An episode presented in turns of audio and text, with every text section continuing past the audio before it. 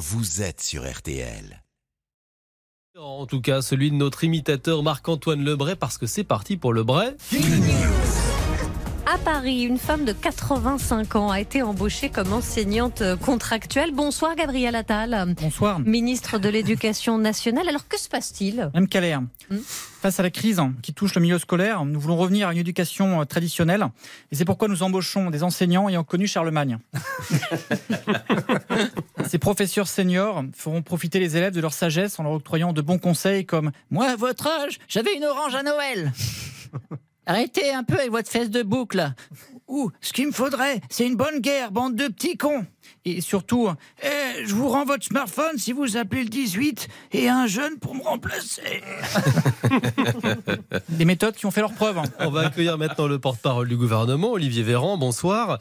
En cas de pénurie en pharmacie, Olivier Véran, l'exécutif veut rendre la vente de certains antibiotiques à l'unité obligatoire. Tout à fait. Les pharmacies pourront vendre les antibiotiques à l'unité en cas de pénurie.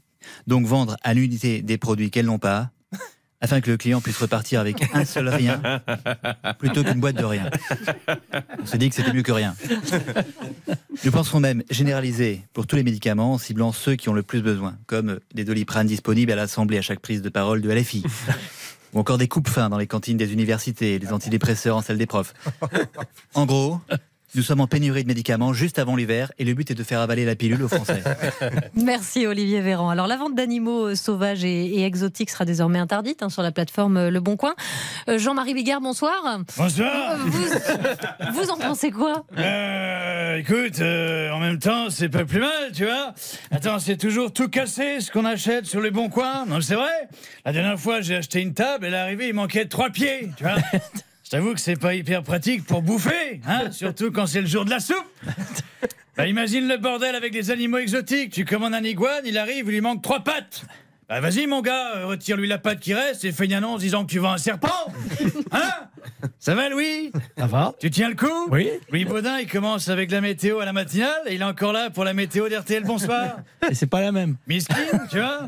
En plus, entre les deux, la direction l'oblige à souffler sur les nuages et à mettre les lunettes de Mac Lesgui pour faire des chroniques économiques sur les pseudos de François Lambray. Ah, il est polyvalent, hein. Merci beaucoup Jean-Marie pour cette analyse de la situation actuelle.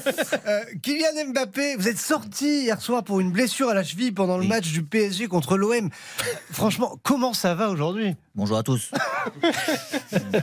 Écoutez, c'est vrai que je me suis blessé à la cheville, mais c'est pas très important. Non. Ce qui est vraiment important comme question, c'est plutôt Julien Cyprien, comment ça va ? Pas très bien. Pas trop blessé après la défaite de votre club 4-0 ? C'est un peu. Donc, quel est le diagnostic ? Entorse de l'ego ? Rupture du tendon d'Archouma ? Fracture de l'athéon ? D'ailleurs, je peux vous conseiller un bon chirurgien si vous avez besoin de vous faire opérer, genre une ablation des cordes vocales pour plus chanter à l'OM, ou la pose de prothèse des yeux pour vous aider à voir dans quelle équipe sont les bons joueurs. En tout cas, n'hésitez pas à demander, faut pas rigoler avec la santé les gars. Bonne journée. C'est gentil Kiki. Oh, Kiki. Merci beaucoup Marc-Antoine Le Bret, le Breaking News à réécouter, à partager, bien entendu sur l'appli RTL et sur nos réseaux sociaux. Et sur Le Bon Coin. Sur Le Bon Coin aussi, ouais. Allez, dans un instant, on va accueillir notre invité événement. Il co-préside le GIEC, les experts climat. Robert Votard est avec nous. Emmanuel Macron vient de fixer à l'Elysée son cap en termes de planification écologique. Ce cap est-il assez ambitieux ?